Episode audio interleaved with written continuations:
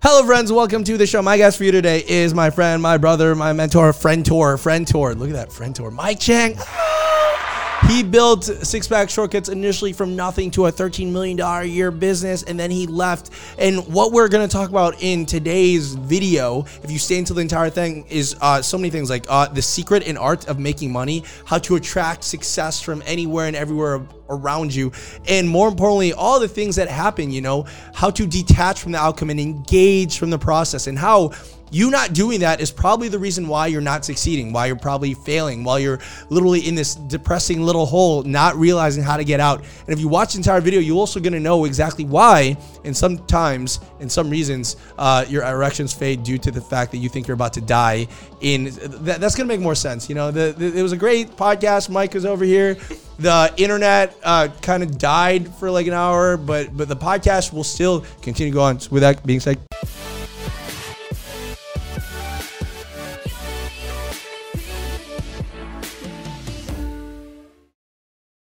How you doing, man? Gonna put that on? My bad. I was uh, late. I almost died like five times coming here. How'd that happen? Ah, dude, it's like so. So I have this like crazy morning ritual before any one of these podcasts, right? Because I'm just literally like I'm like I need to be like tapped into the universe before I like have a conversation, especially like the universe himself, Mike Chang, right? Um, and then the, that road, that shortcut, dude, it was like the most backed up I've ever seen.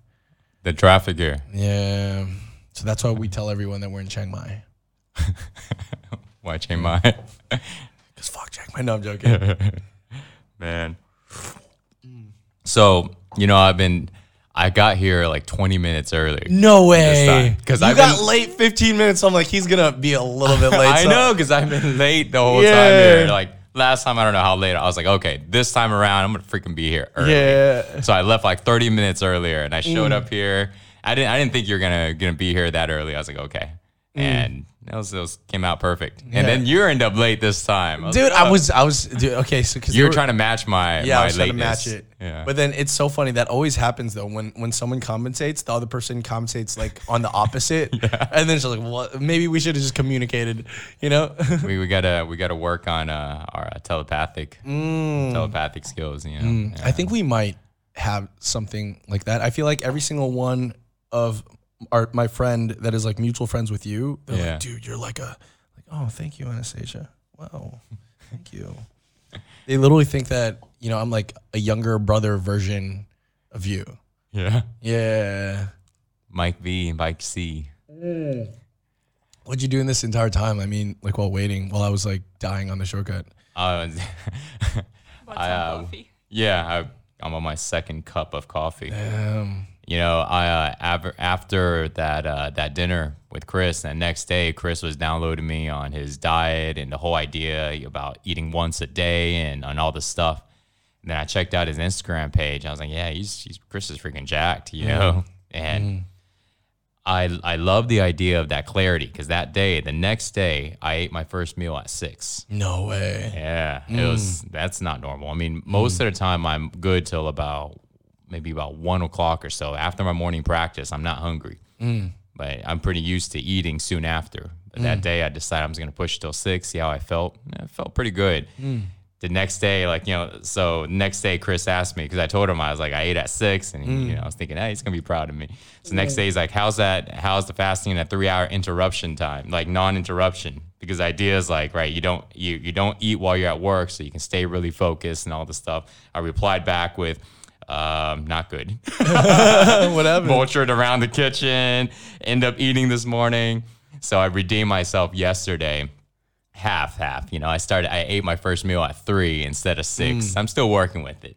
So today, I brought it up because today I haven't eaten anything. So, and uh, just just the coffee, you know, just playing, you know, playing it by ear, see how it goes.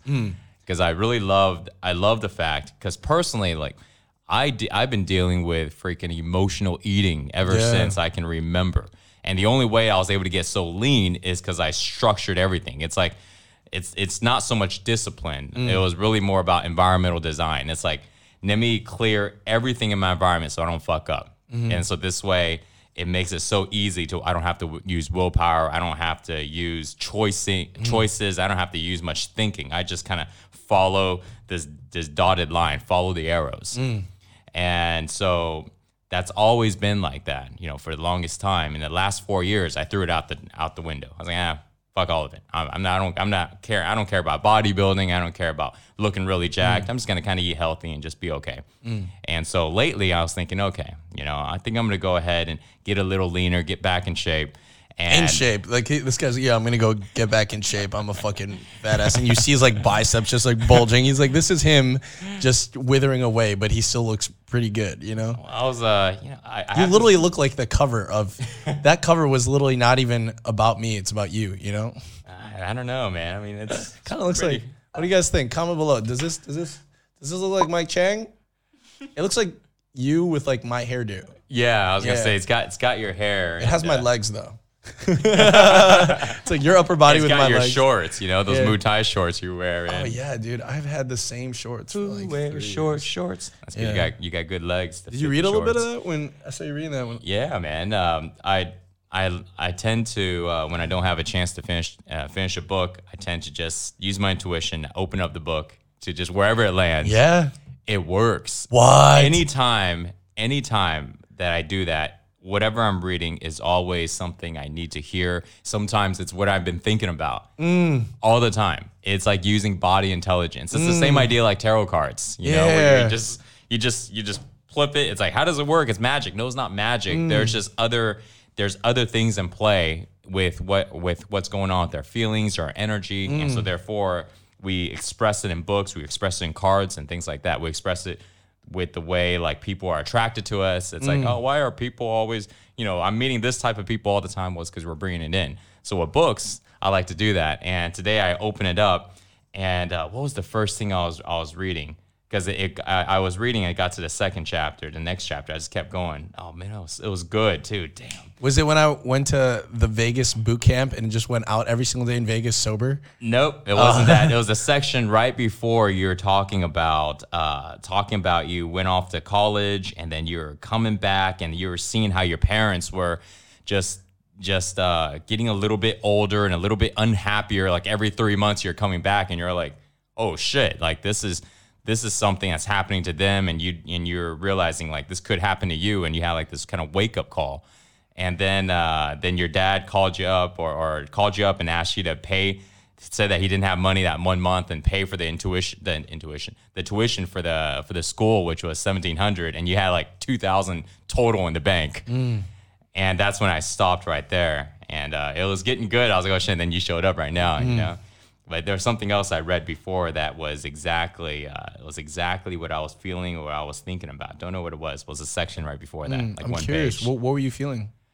I don't, I don't, I don't, rem- I don't remember it now. It's um, we're gonna have to, we're gonna have to dig in that book. We're gonna have to It's- dig in the book. It's Yeah, good. just man. leave it to Amazon yeah, review. man. Dude, yeah, like uh, what's it called? I went to a Mindvalley uh, mastermind in Copenhagen, Yeah. uh, which is beautiful because you know, do you know Mindvalley? Mm-hmm. Yeah, they're they're entrepreneurship, but it's like you know tapping into the the limitlessness of the mind and some of this. I'm always about that, right? Not like the technique, and that's why like I really resonate with what you say. Like, oh, when I scaled my company, I just you know pushed a button and then like you know like screw the webinar conversion, screw like all this. Like it was literally you know you kept it simple and you just followed some type of intuition. Yeah. Right. So much visualization. It's so much. And I remember I was uh, I met this guy named Leon who runs events in Kuala Lumpur, Malaysia. And he said that there's this concept known as um, it's called mindscaping or something Yeah. like that. And um, he walked us through it. And apparently, what it is is he had us like visualize the colors of the rainbow like one at a time.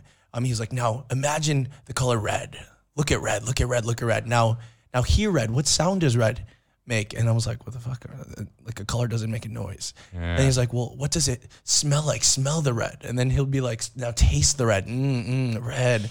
And I'm sounds like a Skittles commercial. you know? no, it- Skittles. but it was crazy. This was, I think, just the pre-frame of it. We had, uh, we we literally did it with each one of the colors, and I'm thinking it's really weird. I was like, okay, this is a little bit woo woo for me, and I'm I've like been to woo woo and back, right? So I know when woo woo is when I see it. Yeah, yeah. Um, but uh, apparently, like it makes sense because I mean, colors have a certain wavelength Yeah. or vibration. So maybe if you visualize it, it's kind of like silencing the brain a little bit when you visualize those colors. And then what happened is he had us envision like these stairs and like it's arbitrary. You could have it like my stairs was just like this crazy stairway up into like the sky and basically like the door on the top was like a spaceship.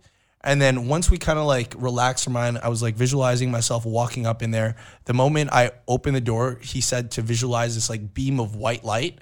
And as you walk through it, you're basically like cleansed of any ego or like judgment of yourself. That that just stays on the outside. And now you're like in this room in your brain, right? Um, but like in like your imagination. And it literally reminded me of like what you said because in this room, it literally looks like this. There's an office. You go to your office, you sit down, it's facing a wall. Um, on the screen is a TV. On the left side, I think, is uh, like or in front of you is a calendar. On the right of you is a notepad. On the left side is like a watch. And then there's also a cell phone there. And this is just like one aspect of it, right? Yeah. and there's also like a walkie-talkie. And this is just part of it right? And then th- there was more other stuff like this but essentially the long story short was when you drop your mind down to this level by like in this case it was doing the colors. In other cases it's like visualizing three multiple times. That's what Mindvalley does all the time. Mm-hmm. When you're in this room and you've I don't know what is it like theta, beta, beta, alpha waves, whatever. Right, you know, right. The, the meditative ones. Once you're there, you literally ask the room the question that you have, and you could grab the remote, turn on the TV, and then visualize the first thing that pops up. And then if if it nothing pops up, then maybe you look at your calendar, you see if like any dates are circled, or maybe you you look at the telephone, the telephone call, the phone rings, and you answer it, and maybe it's like someone like telling you the answer to the question that it is. Or there was another one where it's like, for example, um, the notepad. It's like, okay, like open up the notepad. Do you see any old notes that you've written in the past? And it's literally like your subconscious mind. Like when, and I was like analyzing. I was like, okay, at first that is a little bit wonky, but when I think about it, even on the analytical part, it, mm-hmm. it makes sense, right? Yeah. because your subconscious mind stores every single memory, every single thought, every like even like when I'm driving Yeah. on the road, I might not even logically comprehend something, but I might like just witness something in in the corner Yeah. that might not even relate, but it just gets downloaded in the subconscious mind. Yeah. And when I mindscape and when I go up and run up this like stairway to the spaceship and then walk in, go into the beam of light, and I'm in this room, I literally ask it a question and I'm like looking at the calendar if there's something there, looking at the watch, looking at the pager, seeing if I got a text. And usually I might not logically understand it, but my subconscious mind is trying to push the best way it can communication wise to then the logical part of my mind. And dude, it was insane, man, because it's almost like a direct bridge or communication from the conscious mind to the subconscious mind. I, I, I, I like that. It's it's something that somebody can can relate to. Calendar, people use calendars, notepads to write notes, a cell phone to go and see who's calling, messages and things like that. And then the last one was uh was a notepad, calendar, cell phone, and there was There's a whiteboard, there's a TV. a remote with like a TV. Yeah, so you turn it on and maybe you see like a clip or something. Yeah, it's like it's like helping somebody visualize, you know, visualize their future. So then there mm-hmm. these are like normal elements that are in somebody's life now. And when they're able to see see these elements, it's like it's like relating to somebody. It's, mm. you know, when somebody sees a cell phone, notepads and all this stuff, when they see it in their in their mind in the future, it's something that they can relate to now because it's mm-hmm. something that they use now. Mm. And then when they see like, okay, now imagine imagine somebody that you want to connect with or imagine these high paying clients or imagine you know whatever it is calling or imagine these mm. notes that you wrote it's like they can they can imagine it because they're familiar with it. Mm. If it was like like now imagine yourself in a in a spaceship and doing something like that it's like well most people may not sit may not be imagining this every day that they're in that but they mm. can imagine it because they're familiar with the cell phone they're familiar with mm-hmm. these things. And then what it does is is allow somebody to be able to embody that future mm. you know whatever whatever it is. Because the idea of like the subconscious mind is about feeling. Mm. It's about like the ability for us to be able to feel what it is that we're consciously wanting or mm. desiring. A lot of times there's this gap between our conscious mind, what we want, what we desire, what our goals are, and the subconscious, which is actually the feeling, the body, because the feeling is connected directly with the subconscious. And a lot of mm. times there's like this disconnection. So we want something, but our beliefs, our feelings, what we're conscious of is different than what we are actually wanting. And so mm. there's this disconnection. And so, like these practices, when we're visualizing these things, we want to be able to feel exactly what it is that we're, we're, mm. we're visualizing. So I find that the the only obstacle to this is like if somebody's doing that practice is what happens if they can't feel it. Like so they can they go okay I'm seeing it I'm seeing green it more. Taste green. Taste green. They didn't taste green enough. yeah you know yeah like what does it taste like but if they can't feel it then they're missing out Yeah. they're missing out on the effectiveness of the practice because Mm. visualization is powerful but they have to be able to feel it Mm. so what i what i find really helps is get used to get more used to feeling like get more connected to the body. And when we're more connected to the body it helps us it helps us to be able to to connect to our conscious mind. Helps us connect to our visions more because we're actually just able to feel more in general. It helps a lot with that.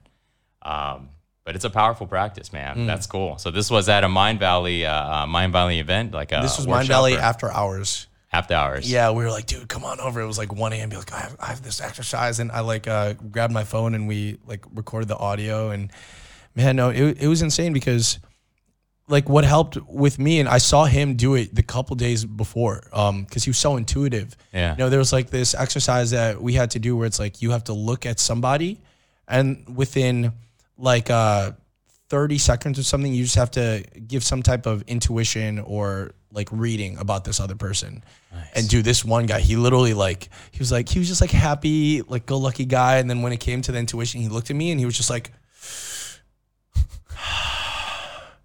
And did he did he grab his chest like that yeah. too and then and then he literally was just like, you have daddy issues. No, no, no. um, but like the the people that he was reading and me specifically, as, as well as like the woman that was in the circle and everyone else, is he was spot on, man. And then I was like, "What are you doing?" He's like, "Oh, it's this thing called mindscaping." I was like, "Okay, I, I need to like know what that is." But apparently, when I met up with him later on, he said, "Yeah, in that moment when he like dropped in, he said he could do it with his eyes open. He was running up his stairs, going into his room, like asking the room the questions, like, "What is it about this guy?" He's like looking at his calendar. He's looking at like, yeah, man, it's crazy. Nice. That reminded me of um, when I experienced my my awakening, you know, and I and I was able to feel like tremendously, like I became like empathic because I, I I usually wasn't very sensitive, and suddenly I was able to go into a room, look at any pictures, I was able to feel like crazy.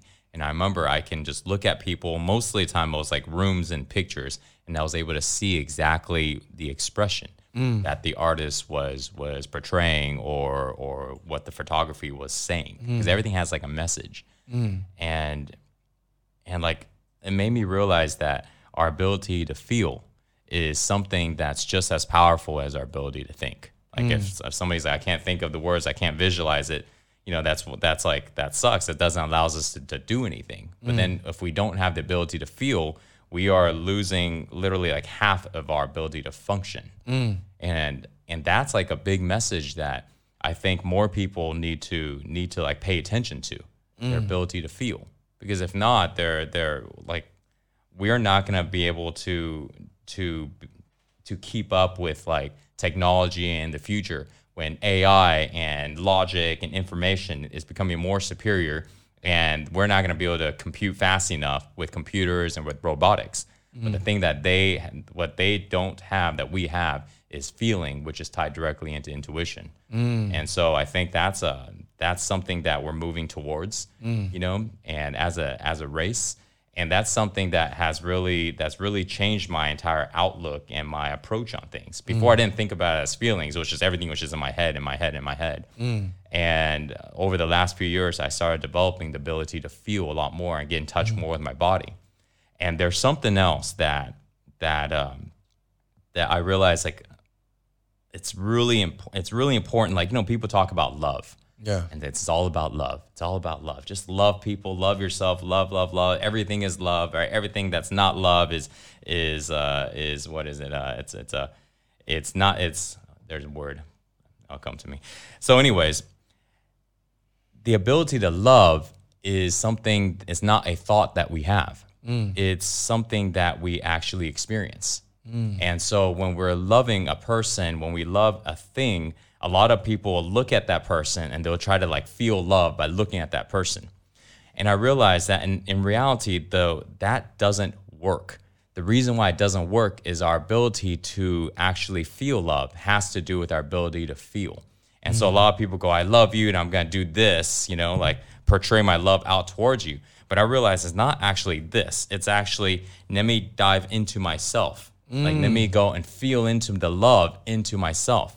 And then when I feel the love in myself, then once I'm activated, I can put that love, I can feel the love towards you, towards her, mm. towards this coffee, towards this table, towards this bug, anything. And mm. that's actually how it goes, like this, not like that. Mm. Because I tried it, and I remember when I first learned about it, and it was like I would try it, and it's like, okay, I'm focused on it. It didn't really work really well, and I was just, and it's something that's so abstract, like you can't touch it, you don't really know.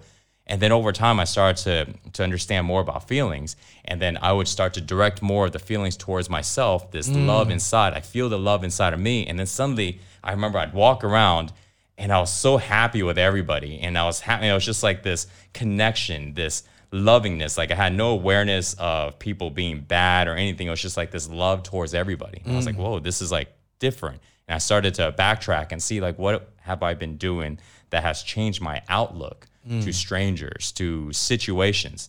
And I realized that's what I was actually doing. I was learning how to connect, to feel more within myself, to feel the love within myself.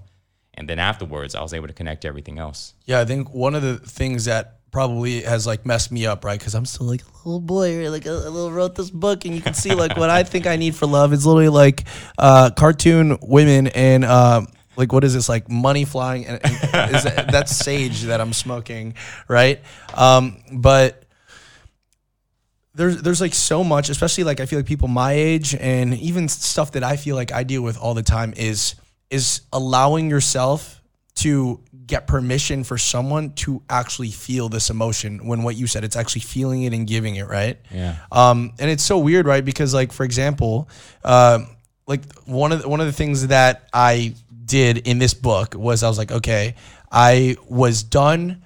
Uh, like I, I had this amazing girlfriend for like three years, right? Um, at that moment in time, whatever I thought love was, I thought that that was what that was with that relationship, right? Yeah. And then the moment we like uncoupled and uh, we just dissolved our relationship, Yeah. what happened was there was just like this this big pit inside me, just like emptiness. And um, it didn't also help that like I just left dental school. It also didn't help that like my eBay business just like my sister messed up, and then my eBay business was just like gone, and it was just like this emptiness where I literally couldn't feel like not just love for anybody, but even like love for myself.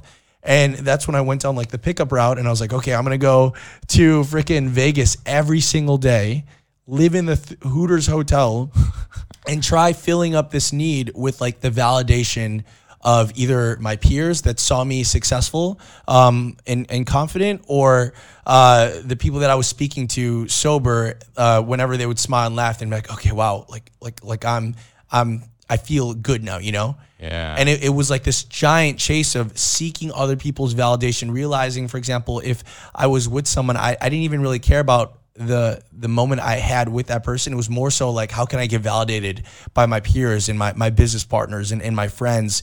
And it, it was always chasing the ability to then give me permission to feel love for myself as opposed to like now, man, it's like, especially even after I went to a tantra retreat and dude, you go in deep, dude.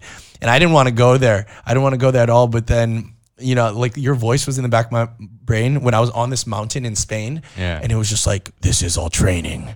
And I'm just like, this is all training for love and feeling. So I'm literally just going up and like there'd be like like heavier elderly women coming up to me telling me their problems and at first I would like judge them and I was like okay if I could feel love in this moment and then give it to this person then then I feel like I could do it for anyone yeah. so then your voice was like in the back of my mind I was like I need to train this love muscle I need it. and then literally this like person came up to me and just started like telling me all the things she was judging me for, and then I literally did the exact same thing. I, I literally grabbed my heart and I was just like.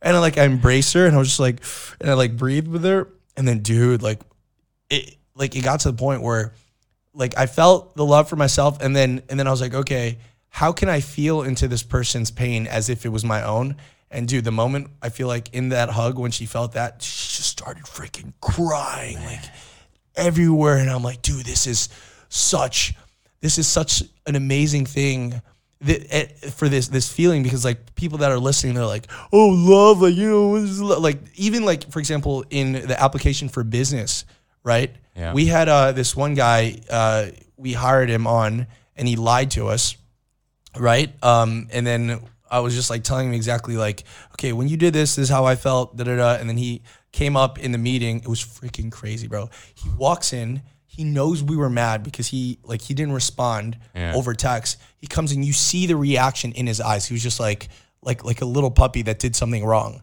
He sat right there. Hanson was over here. I was sitting over there like in this like meditative pose, like with the with the legs kind of like wrapped around.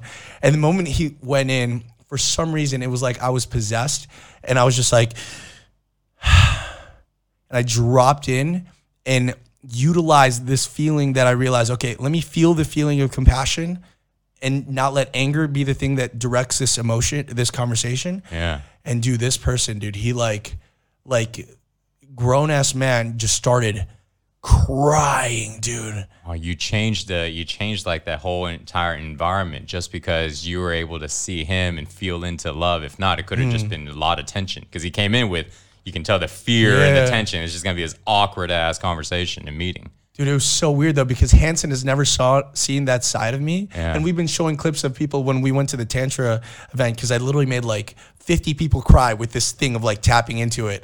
Um, like we showed it in the, the previous podcast. I don't even know. Well, well may, we, maybe we could like show you just so you could see like the five or 10 seconds, but like Hanson has never saw seen that side of me. Yeah. And he was there because he thinks that I'm just like, oh, like playful all the time. But dude, when he saw me like drop in, dude, he was like, dude, you literally like freaking possessed. And he said, dude, I really want to just like pull the camera and just like, but um, yeah, dude, it's literally what you said, man. It's it's literally like I got out of my own way, and my logical mind just turned off, and I was like, I literally felt like I was possessed by some thing that was just like guiding the strings, and every single thing that was coming out of my voice or my mouth was literally exactly what this guy needed to know that he fucked up, but was in a place of compassion where you know there was no hard feelings after, and if anything, it like got us closer as like humans. It's like you it's like you took the attention out of your head and Yeah. you brought it to your heart, you brought it to your stomach, you brought it to your body. Mm. And then from there what the way you were feeling, you conveyed it in words. Mm. You know, and some of the word and, and when you didn't have the words or didn't need the words, you showed it through like body language, through like facial expressions, or just, you know, like you said, you hugged a woman, you did that. Wow. Cause that it's like there's like bodies would be would be talking. Like, you know, there's there's what we say and then mm. there's how and then there's like the expression of what we have. And there and there and sometimes it could be entirely opposite or different. Mm. And sometimes it can be the same. And I find like when we are aligned and the words that we use along with the expression that we have and when those two are aligned, it's like so powerful. Mm. Wow. It's congruent, right? When your thoughts, Yeah. words, and actions align. Yeah. Um, it literally like, oh man, I I love when you come on because I literally implement everything that you said. Even just like when thoughts, words, and actions align, and even visualizing when you stand and like energy coming from the ground and then energy shooting from the space into like your being and just like and driving like dude it's it, it's like really helps man um and i i think even like what you say doesn't even really just like help me but i know for a fact because there are like so many people that i respect even like when i was younger right? When i was 18 in these like dark times and i was like looking at all these videos um of other people that were like 5 10 15 years ahead of me. Yeah. like big time internet marketers big time people that own like giant like tech companies. Dude every single time we drop a podcast and you like say some stuff or like you and Chris said some stuff, especially the last one, like I'm having people like coming out of the woodwork just saying how like and they're successful entrepreneurs, dude, like selling their business for 10 million or and saying like how that podcast was was dope, dude, and they literally got a lot out of it Nice. which is which is insane because it goes back to your first thing, which seems like there's this movement of like like you, you start a business and then after you start a business you realize money's not a thing and then you almost have like an awakening kind of like what you do Yeah. you happened to you and then you started like seeking information you realize no one is talking about this stuff so you have to like go out to asia and that's why i feel like when we publish that there's like so much dude high level entrepreneurs man like high level like reaching out saying like dude that was that was like some of the pieces of content that i needed to hear personally in my period after selling a 10 million dollar like selling my company like my shares in company for like 10 million or something like that Wow. You know, I was on the way here. I was thinking, I was thinking about the fact, like you said, uh, people go through this this cycle. You know, to where we're young. You know, we're we're needing to prove ourselves. We are wanting to go and and get in great great shape. You know, we're Mm. reaching this level of success, and at some point we realize that's not really creating happiness. The women or the money and the and the fame and the you just like stuff. looking at my book cover you're like yeah fuck the women and the money we don't have to look at the book cover well, it's it's um it's just a it's like a journey, you know, Yeah. and eventually someone finds out that well, you know, actually it's not bringing me happiness, and then they kind of change. yeah And I was thinking, you know, it's not that the women or the money or financial success, it's not that it's bad. It's just that people think that that is going to create happiness. And so they don't put any focus on actually creating happiness. They just equivalent, they equivalent to if I just do that, happiness is like an automatic result. It's like I don't I'm just mindlessly gonna mindlessly gonna go ahead and do bicep curls and then the result is big biceps. It's like, you know, with biceps and and uh, you know, working out, we can mindlessly work out and if you're mindlessly doing everything pretty good, your muscles are going to respond and grow. Mm-hmm. But when it comes to happiness, it doesn't really work like that. Mm. And, th- and there's people like me and there's a lot of other people out there that work their ass off thinking that I'm not going to focus on happiness because I'm going to create it when I hit these goals. And then they work their ass off. They spend so much time. And at some point, that small percentage that actually does get there, mm. they find out that, wow, actually, I'm not as happy as I thought. And then out of the small percentage I got there, a even smaller percentage will go, you know what? I think I'm on the wrong path. That's nothing to do with me being successful. It's just that mm. I'm confused. I need to take a step back and reassess what it really means to be happy and to succeed. While the other part of that small percentage goes, you know what? I think I just need to create a new goal in my business. Mm. I just need to go ahead and kind of change it around and just, and they still think it has something to do with success on the mm. outside. And, and I think like when we have these podcasts and when we're sharing this information, we're not really giving people the answer because people got to find it on their own. I think it just wakes people up and go, hey, you know, you need to start looking somewhere mm. else. So don't stop working. Don't stop exercising. Don't stop, you know, going after going after women. If if that makes what you, makes you happy, you want a girlfriend or boyfriend. All of that is great, but just realize if you want to be happy, mm. you need to go and and not depend your happiness on those things. Mm. It's like just because if I have emotional issues and I'm gonna keep and I need to realize I need to let go of these emotions, that doesn't mean I'm gonna stop eating, mm. right? And when someone realizes that their work is not gonna fuel the happiness for them, it doesn't mean that they just stop working. You know, I think uh, we talk covered this um, last time in the podcast some people feel like they need to step away because they're not able to go and and juggle doing work, you know, getting you know being in their current life and still try to find the answers to what makes them happy. I think when that happens, they could step away. Where they if they needed to do it, if they don't, then stick with everything that they're doing, but find that time every single day. Mm, it's literally like success masturbation, you know? It's like it's like you have a goal, you're like, "Oh, here's my goal. Like I'm going to get my goal." And you get your goal and you're like, "Oh, the goal feels so good for like 5 minutes." Five and minutes. And then and then you're like, "Oh, like like it's it's like you just came and you're like, "Oh, like oh, like I'm just so like depleted, but like, oh, maybe like another goal." And then you you literally keep on going, allowing yourself to get another goal and another goal and another goal. Every single time you hit it, you feel happiness for like 5 seconds, right?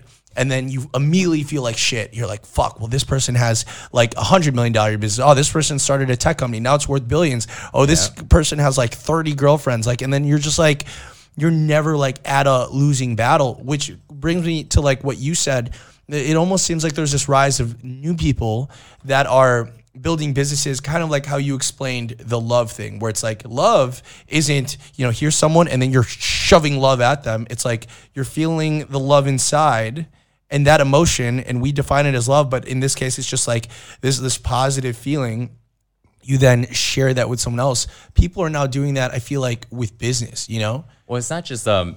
I think it's like when we connect to ourselves, yeah. it's like we have a we have a feeling mechanism. Mm. Let's say we have a feeling mechanism, you know. If we if we're not connected to that feeling mechanism, if we're if that feeling mechanism isn't turned on, mm. then we can't feel. And if we can't feel, then that feeling mechanism is what generates the the emotions of love, the emotions of those feelings. Mm. It allows us to give it out. But if we but if it's not turned on, we can try to give it out without actually having the ability. We don't have like this gauge of Yeah. what is actually being given out. If like that thing is turned on, now we can give out love. We can give out these feelings. But if it's not turned on, we don't we can't give out these feelings. We can only try. It's like trying to use use thoughts to go ahead and give out feelings. You know, versus but we have no gauge on what is actually happening. It's mm. like, okay, it's like I, I look at you go, hey dude, I love you, bro. thanks bro I love you, man. But hmm. then I don't feel it. So then how do I know if if the words that I'm saying, if my body action, if everything is actually representing love? Hmm. It's like I really have no idea. And so therefore I have no idea because I'm not even able to connect to the energy of love. If I can't connect to the energy of it, I can't give it out hmm. because it's not there. So it just becomes this this emptiness of like it's just words, but there's mm. not any of that feeling. And that's the thing is like when people aren't connected to their feelings, their body, that feeling mechanism, they're not able to give out feelings. Mm. And so what you have is these unemotional, you know, these robots, you know, people walking around with no emotions. And it's like your book. It's like what you're saying when you're seeing your parents and every three months you see them, they seem more of like a, you know, like this empty shell. They're a little mm. more empty, a little more empty. And you're like, damn, you know, I'm gonna work my ass off on all this stuff. But here my parents, I can see this is happening. I don't want this happen to them. I don't want it to happen to me. Like I need to figure this out. Hmm. And there's so many people this this is happening to right now. But instead of looking at it going, something is off, you know, something is off. I feel very empty. I feel like, you know, like like I'm just kind of just drifting through life, even though outside seems I'm creating all this stuff. Like they need to take a look and go, why do I feel this empty? And what hmm. we're telling people is that you need to connect to the way you feel. Because if you're not connected to the way you feel, then you're going to feel empty. Man, I mean, it's like if you can't if you can't connect to the way you feel, then what's there? Nothing. So then, how do you feel if you don't? If you it's see that's the thing. People aren't feeling bad. Some they're feeling a little bit bad, but in reality, they're just not feeling. Hmm. And that's the problem. See, if people are feeling bad, the ones that are feeling bad, they go, something's wrong, you know, and they try to go ahead and, and take substances and all this stuff, but they're, they know something's wrong. Maybe they don't want to face it. But the biggest problems is the people that aren't feeling at all. Mm. That's even worse because they can't, when they start to feel bad, at least they know like something's wrong. It's like, mm. I feel pain. I might not be dealing with this pain, but I know there's pain there. And then from here, I can go ahead and do something because I'm, I know what the problem is. At least mm. I have an indication of the problem. But the people that aren't able to feel at all, they don't even realize that there is a problem. That's the that's the part, you know. And so they need to be able to at least feel first, and then from there mm. they have motivation, they have reason to go ahead and pursue. And I think there are so many so many people out there, men and women. I used to think it was just men, but now women are women are successful like men. They're taking control. It's not like back in the days where I'm a homemaker. No, women and men are all right there, knocking things out, creating businesses, everything, right? Mm-hmm. And so when that happens, they're so in their head that they lose the ability to feel just like men. And then we become more of these unemotional, non emotional beings. And then no matter what we're doing, we can't feel the joy, we can't feel the, the fun, the fulfillment in whatever thing we create. Mm. And then so at, so then when we're not able to feel it, but we don't we don't we aren't able to feel it so therefore we're not feeling bad so then automatically we think we just know that we're not able to feel anything so the first thing that comes in mind is We just need to do more so we can feel a little bit more. And then so we hit those big ass goals, we feel a little bit, right? That five minutes of freaking letting it all go, right? The orgasm. Yes, I hit that goal. High five, pop the bottles, right? So we go boop, we get a little feeling. We go, whoa, that felt great. I'm, I, it must be, you know what? And that was on the, this this one goal. Let me hit a bigger goal so I can feel it even more. And we hmm. start to relate feeling to hitting goals, and that's how the whole thing comes around. Then we just go go straight up tunnel vision into hitting these goals because every time we do, we get that little feeling bump. Hmm. But it's like, what would happen if somebody went ahead and realized that instead of getting these feeling bumps when they hit goals, they can always feel like no matter what. Mm. They're like they're just feelings is constantly turned on. And mm. anytime when these hit these goals, they get this crazy, crazy heightened feeling. But mm. without hitting goals, they just still feel good all the time. You know? That's like when somebody when somebody is able to experience that, they won't go back into just chasing after accomplishments for a little a little bump of feeling. It reminds me of uh, when I first started making YouTube videos, and I feel like you could relate to it too. It's like when when you start getting like validation, you start seeing the comments, you start making money from like you just you know making freaking videos online, right? Um, you literally start like like I remember my like throughout, for example, when I was in, in Chiang Mai, I was like making these videos. Yeah. Know, I was just more, you know, like quiet and then, you know, going through my doubt, not not allowing myself to feel happiness, right? Yeah. Um, just moving by, I was like, oh wow, you know, my business isn't where it needs to be. Oh, oh, that person has this, or oh, that person has that, or oh, like I feel like I'm stuck, or wow, what if like a, a lot of the biggest fears was like, what if you know I have to move back at home with my parents, or what if I'm a failure and all my friends were actually right, and it allowed me most of the time to just you know just kind of walk through like a freaking robot even after i was already quote unquote successful in like my initial uh, internet business right Yeah. um, and it was so weird because i would remember turning on like the camera at like 6.30 or 7 a.m to make like a video because i was like oh i need to make a video for the freedom fighters right Yeah. dude i literally would have to like get myself in state right to Yeah. really make these videos and i'd be like hey how's it going free front? I'm like yelling. It's literally operating from force instead of power. And you could literally see it like in my eye. Like we could actually pull it up um one of my old youtube videos so you could like judge me. Uh but like dude you literally see how the look in my eyes wasn't congruent and actually not like it wasn't it was like literally i wasn't respecting the feelings that i was feeling um and i was just doing this just to like make videos to make money Yep. and you could literally see almost like a kink in the hose which allows the water to spew just a little bit there was also a kink in my creativity i was always in my head uh, just type in um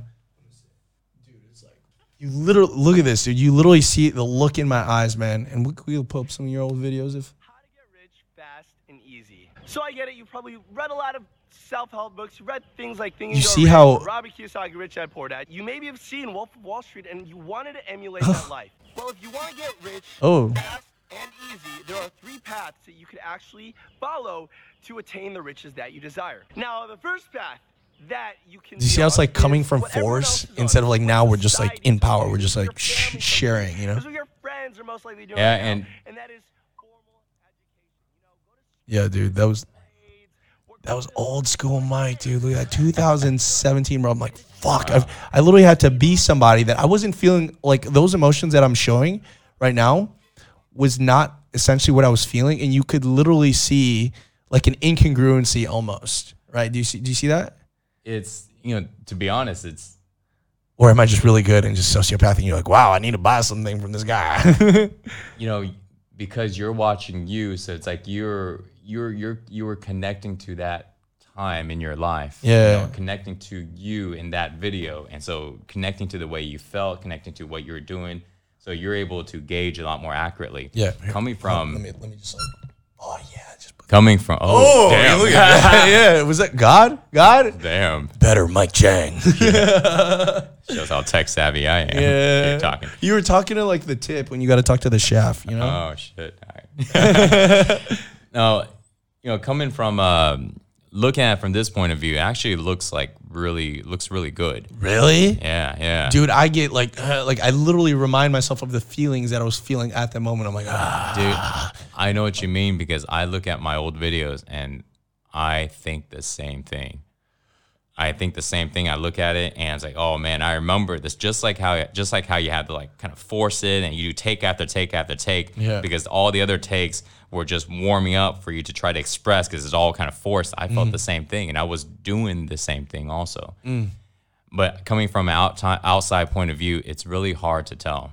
You mm. know, I think though, however, when you're meeting somebody in person and you're like having a conversation with them, that you're able to tell. But mm. here's the thing that's really uh, it's really interesting. When somebody's connected to the way they feel, they know how other people feel. This like this is the big this is a big takeaway for anybody listening. Like check this out. If you're not connected to the way you feel, you can't tell the way other people feel. Mm. You can you can or you are thinking about what they're feeling but you aren't feeling what they are feeling. You can't connect to that feeling because lit- literally that feeling mechanism in that person mm. is not turned on. So if somebody wants to know how the other person feel they need to turn on their feeling mechanism mm. and so if somebody is if somebody's feeling like nervous and somebody and if, if if if one person is talking to another person and they're trying to see how they feel, they have to be able to feel in order to do that. If they can't, then they are only analyzing through their mind. It's like they're only mm. using half of their ability. But guys like us, like when we're able to feel, you can talk to anybody and we have everything that's going on. It's like our mind is completely on and picking everything up. But our body, our feeling is also picking everything up. Mm. And we can be able to tell how someone is feeling. If they're feeling relaxed, if they're feeling a little anxiety, a little nervousness, a little anxious, all of that stuff. Mm. And so it's interesting because when you put two people together, if you ever see two people together that aren't feeling too much or totally, totally just in their head, Yeah. it's like you can see both people having all of these little mannerisms of like nervousness or uncomfortable. It's like how most dates are. It's just like, hey, what's going on? Hey, yeah. what's your-" they both just want to get laid, you know? Like, they Yeah. just both, they're literally at a dinner because both of them are horny as hell and they want to get laid, but then they're like, yeah, so, you know, where did you go to school? Oh, wow, you did that. Wow, you know? And then, and then just like fucking drinking water because they don't know what else to do. Dude, it's so weird, man. Why is that like that? I was watching um, I was watching Black Mirror yesterday, and I, she's shaking her head. I don't watch that that show very often. Not it's really good, but it's just it's black. It's dark. Yeah? you know, it's dark. I mean, they go there though. But when I was watching it, the what I was thinking was it gives me a pers uh, like a viewpoint, a perception of somebody that's dealing with a lot of emotional stuff. You know, there are people out there that are dealing with it, and this is the way they see the world. This is the way they see themselves. And there was a part to where these two people are talking. And yeah, both people are nervous as fuck, and they're just like antsy, and they're just, uh, you know, they're not looking at each other and talking like, oh, uh, you know, um, yeah, you know, just it's it's like they just couldn't connect. They couldn't connect with each other, even though they wanted to, and it just it it reminded me that there's a lot of people out there like that, and if I want to help those people, I, I need to I need to be able to understand what they're feeling. I need mm. to understand what they're going through, and that's the thing is when when we start to be able to feel and we start to get out of those mm. that that way of being it's almost like you know you can't really relate to it. Mm. A lot of people think this is interesting. A lot of people go you know i've been there so i can relate to it. But here's the here's something that you don't hear hear people talk about a lot if they are still able to relate to trauma or to pain or to somebody's issues they're not past it completely. And it can, it's kind of you know it sucks because coaches people that are helping other people it's a it's a double-edged sword. If they're not relating they can't they then people aren't feeling connected to them if they are relating they are still really really conscious of these problems and so therefore they're still carrying the problem even if it's on the very low end um, I don't know the way around this. Think, you know, like the spiritual way to say this is, well, you know, carry the problem or be aware of the problem, but no, you're not identified with it and blah, blah, blah, blah. And it's like, yes, yes, I understand.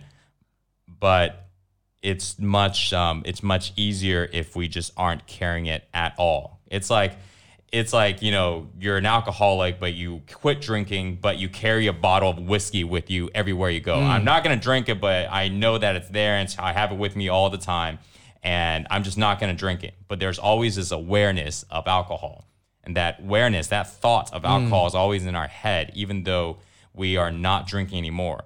But because it's always in our head, there's always this small possibility of getting back to there mm. because it's always there. You know, it's like a man going, "I'm not gonna go ahead and uh, and cheat on my girlfriend or my wife because I'm faithful." But there's always a woman that's constantly there that wants him all the time. And so he's, you know, he's faithful, but she's just always there. And she's like, anytime I'm here for you, you know, because I want you. It's like, Just It constantly sliding in the DMs.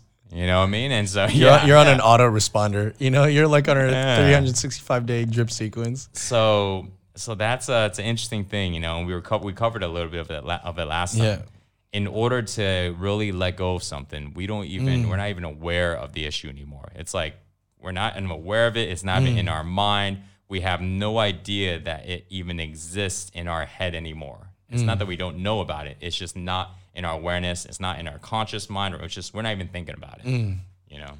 You know, I think what what helps, like, and what's been helping with me, and I feel like everyone that's like listening is, especially with the coaches when they're like trying to solve the problem, kind of like what you said, and how you know there's like this this okay, you could tell them logically, but they won't make sense. So you have to em- empathetically feel it and then share it with them. There's like always this thing of, oh, am I like you know getting higher consciousness, or am I wow, like now I'm getting triggered by my own old triggers, right? Yeah. I think what has really helped, even by just kind of like what we're doing right now, you know, where step number one, we're not being super serious about it. You know, where uh, when most people have a problem, it's literally like the seriousness inside of it, and then they're logically trying to explain why they need to get out of their problem. When instead, like it's literally like a freaking funny movie. Sometimes you could hijack the over analytical thinking mind by saying something inappropriate or funny or whatever and then immediately the person that's in story that's like reacting to everything around them to like their divorce to like being overweight to whatever for that moment in time she just starts laughing right? Yeah. and um and then you almost like hijack the thinking mind with some feeling. And once you get them to laugh by like just being a freaking dork on camera which i feel like sometimes we get like i was looking at one of like our videos that we made and you're like yeah you know so if you want to get success this is like success and blowjobs. And like we literally made that specific cut. It was so funny. Um people it's like the best i think it's the best pattern interrupt to then actually get through the transformation. Kind of like i remember tony robbins there was this girl she was suicidal She was literally like gonna kill herself, and she was like, "I have a very deep question to ask you. Like, can you answer?" And the girl's like, "Yes," and she was like crying. I was like, "I want you to tell me when was the last time you had an orgasm?" And then immediately you saw her face just start laughing and smiling, and for that moment, she forgot she was suicidal. And then the moment he like basically destroyed or obliterated the pain body for that second and the person is now like in a relaxed state because like when you laugh you can't like you ever see some people that are trying not to laugh because it's like super serious and they're you know and then they and then when they actually laugh it's just they spit everywhere it's, it's this beautiful thing control it. they can't even control it but it's almost like we have to go the opposite instead of solving these problems instead of meeting them where the problems are which is sadness depression fear. What is that? A map of consciousness uh, guilt shame judging others. You literally come to them at this place of love by just showing them wow i'm not taking myself so seriously. I'm an idiot. I'm a dork but look at how much fun i'm having. And then and then you like subconsciously like mess them up by changing their life you know? Dude that's like those that's some shortcuts to to Yeah. to letting go of trauma to letting go of stress. Orgasms. Spiritual shortcuts. Yeah. Ooh spiritual shortcuts. Ah dude that's six pack spiritual shortcuts. Yeah yeah. You know i was so i was thinking of like taglines positioning and all this stuff you Yeah. know because I'm, I'm rebuilding rebuilding my business. And i always think of shortcuts like what's the fastest way there's this there's this line you know that uh, that my friend told me that I've been just thinking all the time, and it's really it's really interesting. It's, if it's not fun, it's not spiritual. And you know, like you are the perfect example of that. You know? because you have so much fun, you laugh, you joke around, and you just you just like you just you feel you feel good and it doesn't mean you can't get serious a lot of people a lot of people miss the the the point they think oh he's only that no actually he's a lot of everything fun serious compassionate it's like what it says on my tinder range. profile i know yeah exactly what you just said but dude if people were able to smile and laugh more. When people laugh and smile when they're having fun, they are impressed. They are present. Number one, mm. there's no awareness of issues. Doesn't matter if they have low self esteem. It doesn't matter if they have daddy, mommy ish. None of that is aware. They are in the moment. They are enjoying themselves, and they feel good. Mm. They feel good, and it's like such a shortcut. It's like okay, somebody's dealing with all this stuff. What's the fastest way to get them out of it? Boom. Have fun. Laugh. Smile. By doing what? Whatever floats your boat, man. You know, mm. just make just the only thing I would say to that is making sure that whatever it is that they do isn't creating a big negative consequence. If it creates a little one, but you know, you really need it, then go for it. What do you mean by that? So like let's say let's say someone's like, "Man, I feel really stressed," you know, so I'm to go do something fun. They go, "Well, I'm to get hammered." That's fine, you know. I, I get I get hammered. I I go crazy. It's like, Yeah. "Okay, cool. What's the consequence of that?" you know? Mm. And so I would say, you know, if somebody's going if they're about to go suicidal, you know what? I might as well you go get hammered, then go kill yourself, right? Mm-hmm. Go go get drunk. But if somebody's like, you know, they're a little depressed, but they're not quite there, but they just they want more, but like I can't figure it out, then instead of just just going straight unconscious, getting hammered, do something else that's fun. Mm. You know, just go do something that you have fun with, and then it's not it's not this permanent solution, but what it does is it puts them on the path mm. towards a solution. Because if somebody was constantly having fun every single day for just one hour, the rest of their life could suck, but that one hour is really good. They have a path to happiness. They have a path to to feeling good. It's like their body is experiencing feeling good. Because people that are stressed, that are like really worried, they don't they don't their body has forgotten how it's like to feel good. Their body's forgotten how it's like to, Mm. It's to be excited. you know? Yeah, they they they become they forget it. They Mm. don't become familiar with it.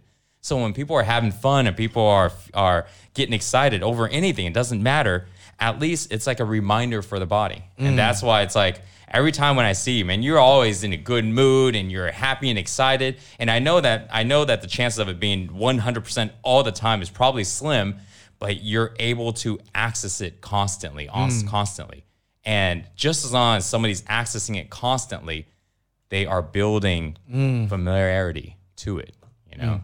Plus, it also gets addicting, right? Like, uh, I'll, like, I, I literally take a lot from what you said. I'm like, I'm just gonna increase the intensity. So I'll literally be in the sauna for 20 minutes, and like, I'll start complaining that I want to get out. Like, I'll start feeling like that uh, thing where it starts going up, and my subconscious is just like panicking, right? And I literally do almost like a South Park voice, and I was like, oh, it's so hot, like, wow. And then, and then I almost like like I think it's a little bit of NLPing myself. Like you know, in NLP, where um, you're you think of a bad past, but then you fast forward it, you rewind it, you then make the picture bigger, you make it smaller, you make the words come out like backwards, you you decrease the pitch. It's like right. Yeah. So I'll literally do that. I'm like, okay, now I'm complaining, but then I'm like, oh, this sucks. Oh my god. Oh my god. And then and I almost like laugh at the exact negative thoughts that are coming in, which then immediately gets me out of it. Yeah. Or then after that, I'll go into the ice bath, and then I'm like, oh, it's so cold. And then I'm like, okay, well, what if I just over exaggerate these negative thoughts? Like, what are the negative thoughts that are coming in? Like, oh wow, this is cold. Like, oh my god. Like, uh, and it's just like, okay, well, if I'm gonna make these thoughts negative, I might as well just exaggerate it to the point where they're comedic. So comedic. So I'll be like, oh my god, it's so cold. I can't even. Oh my god, my balls are shriveled up. Like I can't even like come out anymore. And then like I just you know, and then and then immediately now in the ice bath, like it's actually weird when some people come in because because I'm literally sometimes like talking to myself and just like looking at my third eye and like dancing like when we went to the Marcel Hoff thing, you know. yeah. Uh, but I, I really feel like how I am when I'm by myself and no one else is around is exactly my lowest default state of when I'm with around other people. Yeah. You know, so if I want to feel like love and passion and excitement all the time, dude, there's like a lot of training behind the scenes. Like if I put like little cameras, like CCTVs in here where I literally Yeah. wake up and I'm just like, fuck my life. Like I freaking suck. Or like literally like I'll, every day I'll be like, wow, like this fucking person makes so much money. I'm so inadequate. Or wow, what if this all is just like I fail and I have to move back? Or what if, you know, like I'm actually too obnoxious and like my friends actually don't like me or like all these negative thoughts. And Yeah. I'm like, fuck it, you know, and then, you know, and then I'm just like talking, my dog's just like, what is this my owner doing right now. and it's really just feeling the enjoyment just when you're in pure aloneness that I feel like you could really start giving when you're with people, you know? you know, you you practice a lot. It's like you you see the importance and you practice so much. Right? It's like always training. Right? It's you, bro. It's like the voice behind my head, like Mike Chang says this. Okay. Always be training. Yeah.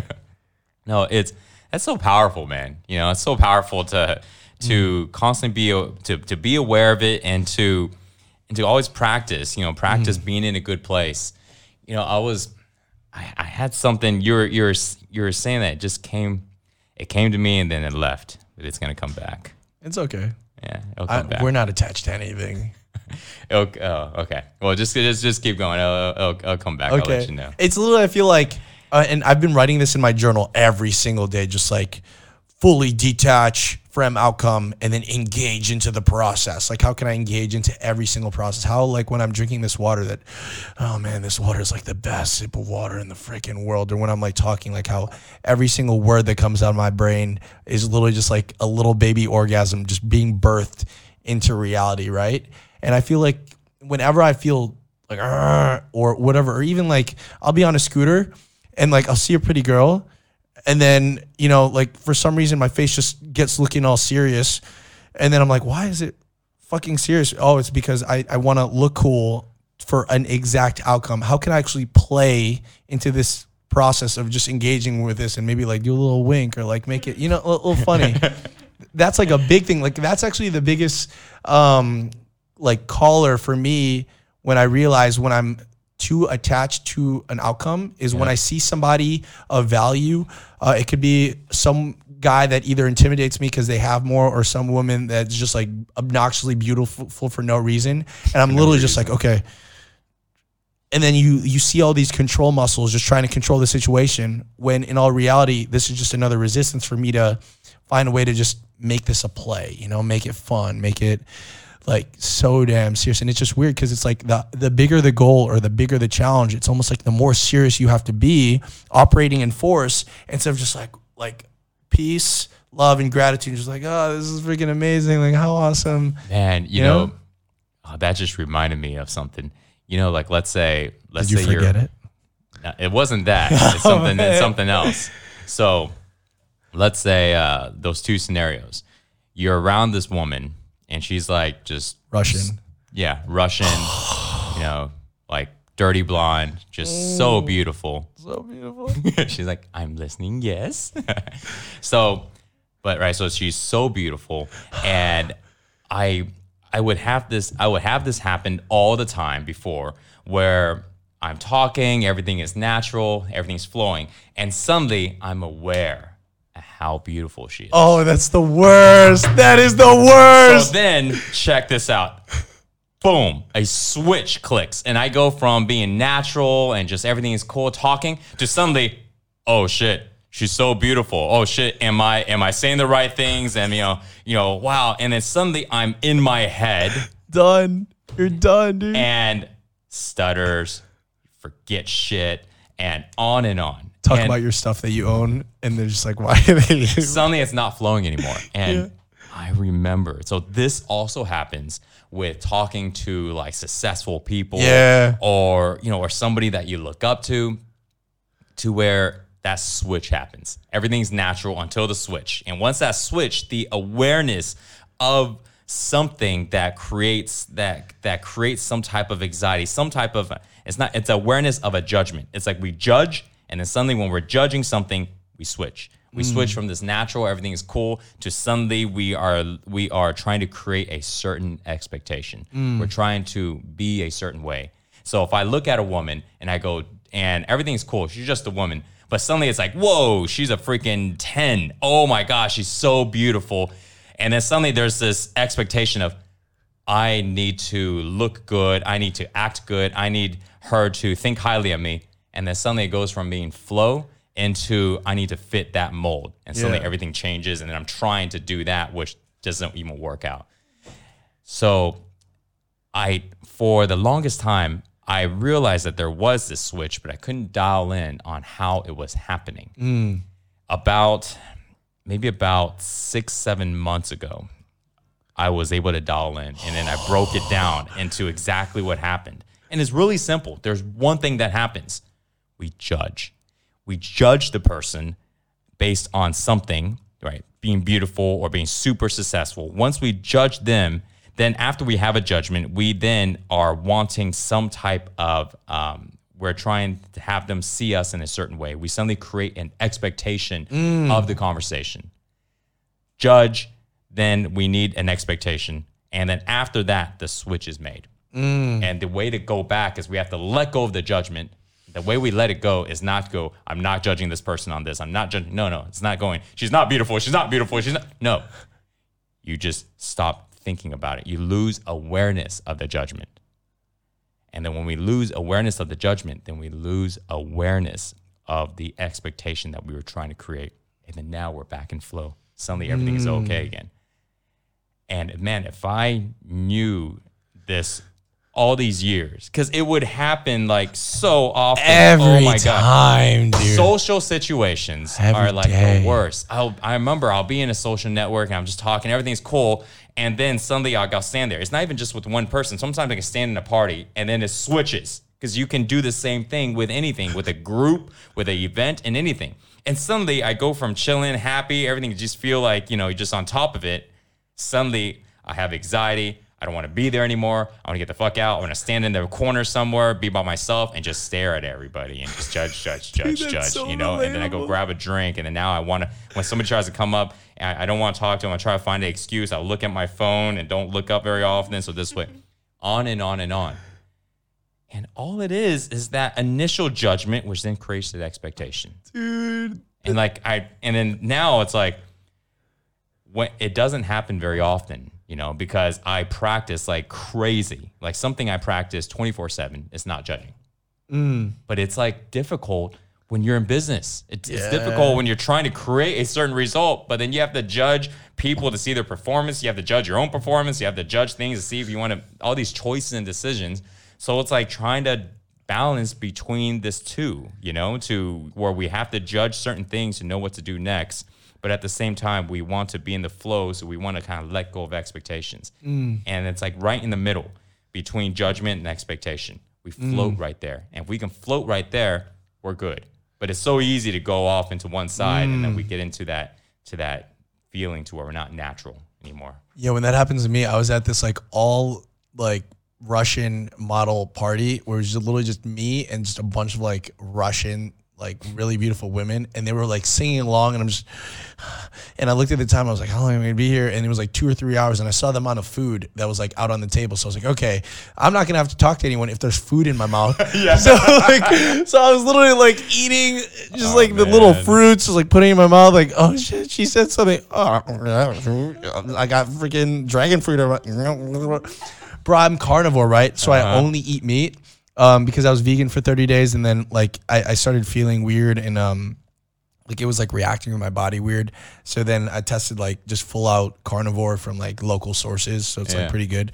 Um, and then literally I'm like in this place, there's all these Russian models. There's nothing but fruit in front of me. It was like the first time I'm like, okay, should, should I judge myself? Should I judge everyone else? Or should I just escape and actually eat this fruit that I told myself I wasn't going to eat for another 30 days? I'm like, screw it, the pressure's too much. She's just like, "Are you okay? You're you seem different right now. You know, you want you want me to play a song for you? Like this, is like Anastasia, like like she was there too, and she noticed that I was like a little bit weird. And I'm like, no, You notice the switch. yeah, and dude, my hands were just like, I like I wanted to make it even slower, and I like I literally almost couldn't think because there was forks all around, but I'm literally picking the most messiest fruit and just like eating it with my hands and putting it in my mouth, and like there's just like purple stuff all over my fingers, and dude, it was it was like the it was the most recent time that I think I was the most reactive. Um, and it, dude, it was so funny, dude. It Just didn't look so bad. yeah, because I'm a freaking sociopath, and like I understand. From the outside, it, it, it was okay, huh? Well, you see her because then we start. Everyone started dancing, and then and then I felt really awkward. But then I started making. I was like, okay, how can I make this awkwardness almost playful? So then I'm just like, like dancing like oh yeah stay boy American boy oh yeah stay boy Muscat Prussia and I'm just like American boy and Hanson's loving it because Hanson is uh, his fiance is Russian so for the first like four- 24 months he's just been going to these parties only Russians just him and it like you have to learn how to self amuse yourself in these situations you know and I feel like you could amuse yourself. Oh, that, I feel like oh, we're literally digging deep to the thing that's fucking up so much men and women out there right now. Do you feel that? Yeah. It's almost like the moment you could amuse yourself is the moment in that situation that you're back in that dance between judgment and uh, flow. You know, yeah. the, yeah. the, the ability to self amuse yourself when all else is shit or when this girl's like super freaking uh, pretty. So now you're like, okay, there's an expectation. There's a desired result. I need her to smile. Oh, say this thing. Oh, she doesn't smile. Oh, fuck. Failure. You know? Instead of just like, oh, saying this thing, not even realizing how they take it, but just being so at peace with what you said. And it was just, you know? that muse that that amuse yourself is having fun. Yeah. It's like, but learning how to have fun with yourself. Mm, with You know? like, like, like spiritual masturbation Yeah. without coming. Yeah, without Yeah. that you know so so going back you know going back to to the to that root issue of not of not judging you know i feel that it's like if somebody just tries to do it without mm. doing anything else besides well i'm just going to try it whenever whenever the situation comes up mm. they can spend a tremendous amount of time and never succeed. And the reason why is because they're not really training for it. Training, in mm. my opinion, is not just going into a game. It's like if somebody's trying to, if somebody wants to get really good at playing football, they don't go into a football game and just play and that's their training. No, that that's like the outcome of their training. They go and they practice. You know, they practice every day. And I feel like when it comes to judgment, when it comes to these things, it's the same idea. People are spending so much time just not doing actual training but actually just trying to get trying to trying to get their life in order by just going to these events and then trying to practice that non-judgment. But they're not really training on non-judgment. Mm. They're just always in the game you know and this is what I this is what I love about about what we do because like I know I have a morning ritual that I do to train and you just came from your training and you do too. I almost died from that training. and it's so important and i want to i want to dive into dive into this and share with people you know share with people what we do in the morning time mm. and and like how that how that helps us throughout the day you know mm. like if there's something that you're feeling different or afterwards you know so this way people can see the importance of why they need to go and do something for their for themselves mm. every single day if they want to go ahead and get past get past these things, find happiness, feel more love, stop judging. So this way, you know, they're able to they're able to do it. You know, instead of thinking I'm just gonna practice that all the time. No, it doesn't work like that. You mm. can't just get better at the game by being in the game. You know, you have to go ahead and step out of it. Why? Because when you're in the game, everything is live. Mm-hmm. Everything is live. There is no room to like just fuck up. If if you fuck up, there's a consequence of fucking up. You know, you're gonna get backlashed. But when you're in practice, you can fuck up and fuck up and fuck up, and it's okay because you're mm. not in the game playing. And that's the difference between practicing or training versus actually in it. Mm. And people are not spending enough time training and practicing. Instead, they're just thinking, I'm just gonna keep getting into the game, keep getting, and then eventually I'm gonna get it right. No, it doesn't work like that. I tried doing that, you know. And so let's dive into that. So you just got back when I got here. Tell me a little bit about your about your morning practice and and um, and what does that do for you? You know, yeah, man, it's literally like a race against time to destroy my negative thoughts. Like, cause every single day, like I wake up, dude. Even like when I woke up today, um, the first thing that I did was like I just like I was like, okay, I woke up and for some reason, even today, I just like graft, or I, I, I didn't graft. I, I just like growled really loud. I was like, ah, and then like I, I laughed. I was like, wow, that was really weird, Mike. And I'm looking around because like sometimes you think you're dead because you know you're in this mosquito net and you just everything's white. You're like, where am I? Oh my god! Like, uh, oh shit, I'm in like Asia. Like you know, sometimes you forget where you're at, and I'm like, and then like a lot of me wanted to go back to uh, sleep. One of the things that I started doing was so like let me just talk about today because every single day I feel like my morning ritual just changes. Because then what happens um, is it gets really meta because sometimes you do your morning ritual for a desired result, Uh-huh. and then the morning ritual ceases to become uh, what's called effective. You know, where now you have these expectations on the morning ritual. So you do these things, you freaking breath work, you meditate, and then you're like, okay, I'm still reactive. What the what the hell? You know? Yep. So now I've been just like flowing into I feel like what my body needs for the day. So for example, today I woke up and immediately the moment I did was I just like growled like really freaking loud. And then I realized, holy shit, I'm alive. And then I jumped out for some reason today because I felt like your brain, your body memorizes the emotions it feels. So if I wake up and I'm just lethargic, then it'll carry on throughout my day. Yep. Instead of just like waking up like, holy freaking shit, I'm alive. I jump up, I look at the bathroom, I'd like do some like Tony Robbins stuff. Yeah. Yeah. And I'm immediately awake at this moment. Yep. And then for today, uh, usually I do some other stuff, but then for some reason I went back into bed. Yep. But instead, I literally just like laid there for I think 10 or 20 minutes staring up at the ceiling. I put my alarm clock again just in case I fell asleep. And I literally just started observing the thoughts and the feelings that were just coming into my mind. Um, usually I do it with meditation, but now I was just like, okay, let me just observe the thoughts. And I was like, oh, that's an interesting thought. Why is that there?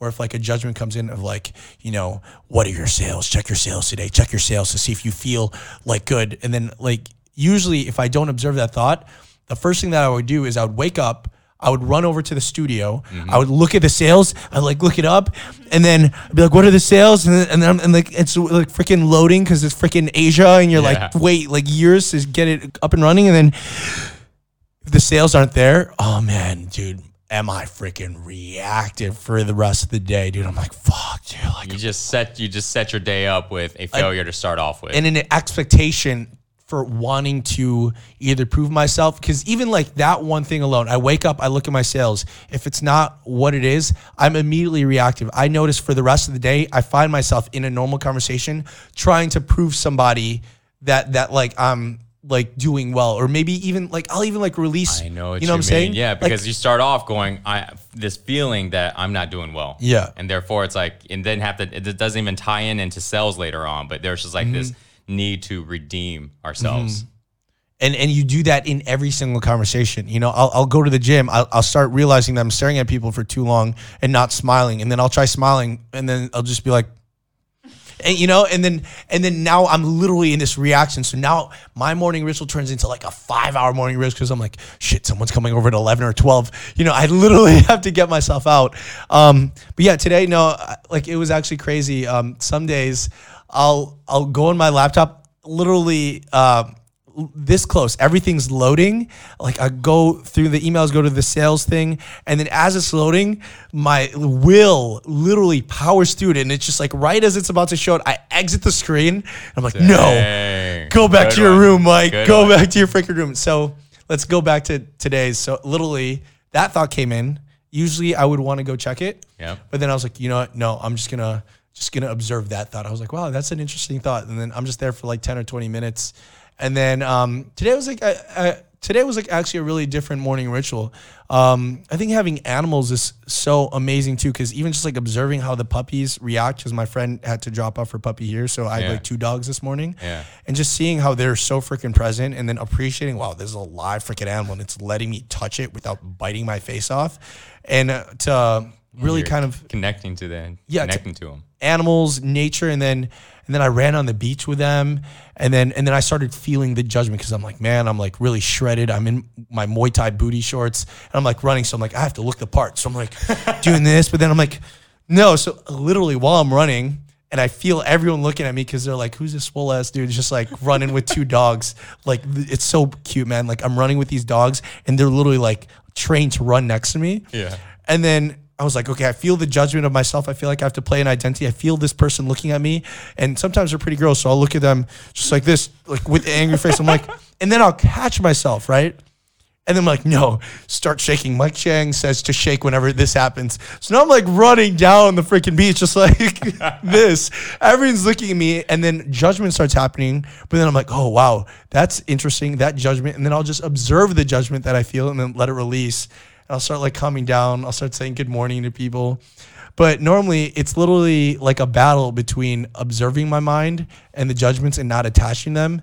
as opposed to then just like letting the judgment take over and then me expecting a result from everyone. Like Yeah, seeing someone yeah. and I'm just like, and then you know my face starts switching to then. Yeah, so I ran with them today. It was pretty amazing. Ran down the entire thing. Then I Yeah. went to the ice bath and the sauna, and I meditated, did a lot of breath work, and I came back here, and then I was stuck on the um, shortcut for like a good twenty minutes, right? Wow. And and immediately I was like, no, like my my morning ritual's gonna fade. You know, it's like this glow's gonna fade, and then I'm gonna come in, I'm gonna be reactive. I'm not gonna be able to do this podcast. But then I was like, how can I just relax and enjoy the fact that wow, this 20 minutes. And then I, I literally started like laying down. I'm like getting a tan. I'm like lying down on my scooter while I'm waiting for these cars to pass. Then I, Laying down on your scooter. yeah, while while it's up, and then I I, just, I started practicing on the the the eye contact thing. Yeah. So I was like, okay, I'm here. Obviously, there's so many people coming by. We always have this like awkward thing when you see someone in the eyes and then you kind of like look away or whatever. Yeah, yeah. So I'm like, okay, this is freaking training. You know, I told Mike Chang to just come in because doors open, so he's already situated. You know, so that, that's I, I would feel guilty if I didn't tell you to do that because then people would just like wait. Yeah, yeah. Um, so I said that. So uh, okay, that's good. Um, like Anastasia and Dima, they're savages. They can just like enjoy the time. It's cold. I have air conditioning. It'll be good, you know. So then people are just driving by, and I, I'm immediately just looking directly into their eyes. Like I'm freaking sweaty, like shredded out of my freaking mind because I do that Mike Chang workout um, with the Chris diet, and people are looking at me. And immediately, the first couple ones, like I was looking at guys' eyes, girls' eyes, in, like like Indonesian eyes, freaking people in the cars. Like like in the beginning, I was looking in their eyes, and They're looking at you funny. they were looking at me weird, bro. I'm sure Cause- Because I'm just like this. Because because I'm like, oh, I'm looking at someone in the eyes. I have to be serious. So I'm literally looking at this, and then the, the immediately just like look away from like fear, and then I'm like, okay. The usually it- it's kind of like what you said yesterday. It, the anxiety builds up, but then it dissipates. Mm-hmm. So in the first time I was looking at the people as they were coming, I was just like, wow, I feel anxiety, I feel anxiety, I feel. But I'm like, keep on looking at them because they're going to drive by anyways. And this is just a rep, right? This is just a freaking rep. Yeah. And they, they're like, "Uh," and they just like drive by. And then immediately what happened is my gaze started like relaxing. Yeah. I start being playful about it. I start realizing that, wow, some people are looking away. Is that how I look when I look away? Wow, that looks silly. I look, I've been looking silly this entire time. Yeah. What the hell? And then I no longer judge myself and other people. And then I kid you not, there was like this um, older woman like driving by in her scooter, and it was like when I was just fully relaxed and I gazed. I just like looked at her. I was just like, you know, just like like I was uh chilling back like this, just like looking at them. Dude, she looked at me. I looked at her. There was like this little bit of tension on her part, but then I feel like she felt the feelings that I was feeling, and immediately she just had like this big freaking smile, and I was just like, wow, that was such a pretty smile. And after that, people just started coming in. And Then I was just like, I feel good. All right, time to meet Mike Chang. it's every every time when every time when we laugh and smile and we're just like relaxed, like we don't give a shit. We're just enjoying ourselves. Everybody that looks at us seem to be enjoying themselves too, you know, Yeah. and then vice versa. I that that reminds me so much of of what I used to do, and now I I just remember like the way I look at somebody is the way that they're gonna look at me. Mm. Bingo, right there. The way I look at somebody, and it's not just my expression. The expression is an effect. It's all has to do with my perception. It's like not my expression. You know, it's not like ah, I don't know. you know, it's like no, it's like that's the, that's that's an that's an effect. Um, well, actually, you know, actually, not entirely. I have to rewind that. Take that back. No, there was a study, right? So there was like I think it was like three or five guys, and they were at this university, and they were studying on emotions, and they were studying on what facial expressions, you know, what facial expressions matched which emotions, mm. and so they were it was they were working on it, working on it, and then one day they all went in to the university and they all had this look on their face. They all looked at each other and they're just like, "Oh, Oh, I don't, I don't know what it is, but I don't want to do this anymore. Like this sucks." And it, they felt, and as they were telling each other this, they just kind of looked at each other, and it was kind of strange. Because they were so passionate about it. They had this mission of trying to trying to go and figure out which expressions, and suddenly they all simultaneously had the same the same thing of not wanting to do it anymore. Like they just wanted to stop. They don't care why. They didn't matter. They just want to stop. And then they started thinking. They're like, okay, why are we all feeling this? This is strange. And then they realized that the last like three to four days, they've been figuring out the expression for sadness. Mm. And they all became sad from trying to figure out the expression, the facial expression. So then they realized they found out something. Not they found out that the expression that we create on our face makes also is directly also responsible for the way we feel. Mm. So there is this aspect of fake it till you make it type of thing, except it's with our expressions. So in other words, if we are if we practice smiling and if we practice like having a, a, a funny enjoying expression happy expression that expression would actually change the way we feel and change the thoughts in our mm. head mm. and that's like a nice little ninja hack because sometimes people can't can't you know can't get the thoughts aligned i want to think happy but shit i keep worrying about this stuff Yeah, they're like, think happy, think happy, think happy. but they just that's not something else they can practice. Like, okay, maybe they can't do the visualization and all this stuff, but they can. But they're okay with practicing on smiling, or mm. practicing on looking happy, and so they just look happy, look happy, and that every time when they're doing that, they actually would end up feeling more happy. You know, and that's just one thing to kind of help them down the path. Mm. Because I realize there's like so many different things that help somebody, and not all routes work for people. Not all tips and techniques work. Mm. But that one is a really, really good one. And that's something that I became very conscious of. I was like, mm. wow, okay, that makes total sense. And so that's something I just practice all the time. I just like, in my mind, it's this default state of just smiling, like just smiling and just being happy for the most part. And I would find like maybe about 60 to 70% of my day, even like, especially when I'm by myself. Because sometimes what people will do is when there's nobody around, they don't smile. Why the fuck would I smile if I'm by myself, right? Crazy. It's Yeah. crazy. Like, I'm not smiling at myself. I'm just smiling at this computer. Why, why am I going to smile? I'm only going to smile at somebody. But why? Why don't you just smile at yourself? Why don't you just smile at your dog? Well, people do smile at their dogs, right? But what if you don't got a dog, right? So I find like it at first it was a little weird because I was judging myself. Oh, mm. sm- then, but I just let it go really quickly. And I was like, no, I'm gonna enjoy myself, right? I'm gonna find. I'm I'm just gonna find. Doesn't matter what I'm doing, and so I'll be washing dishes, and I do this a lot now, right? Sometimes when I feel like I'm I'm when I'm judging or I think about something, I would just laugh at myself, just like what you did. I'll just sit there, and I was, it's just out of the blue. I go just be, and then people around, you know, they'll go like, "Oh, oh, what happened?" Or, or what you? la- I'm just what you- judging myself. yeah, what you laughing about? I was going, oh, nothing. And and so so my lady's like, and she'll be like, no, no, no, tell me, tell me. I'll, "Eh, it's nothing. No, no, no, tell me. I'm like, uh, I just. I just thought, you know, this and this was kind of funny how I think, and it's like it doesn't even sound funny anymore because it's not even funny. It's, that's the thing; it's not funny, you know. But I explain it, and and it's usually the same. And somebody's like, "Oh, okay, why, why, why is this guy even laughing? They don't get, they don't get it because I'm just using it as a way to to change it, you know, change from the judgment. So, but yeah, so so re- rewind back. So, all right, going back to going back to uh, going back to practice and morning rituals, right? So, so you wake up, you do your you do your uh, ice bath, right? You do your hot and cold, and you do your breathing.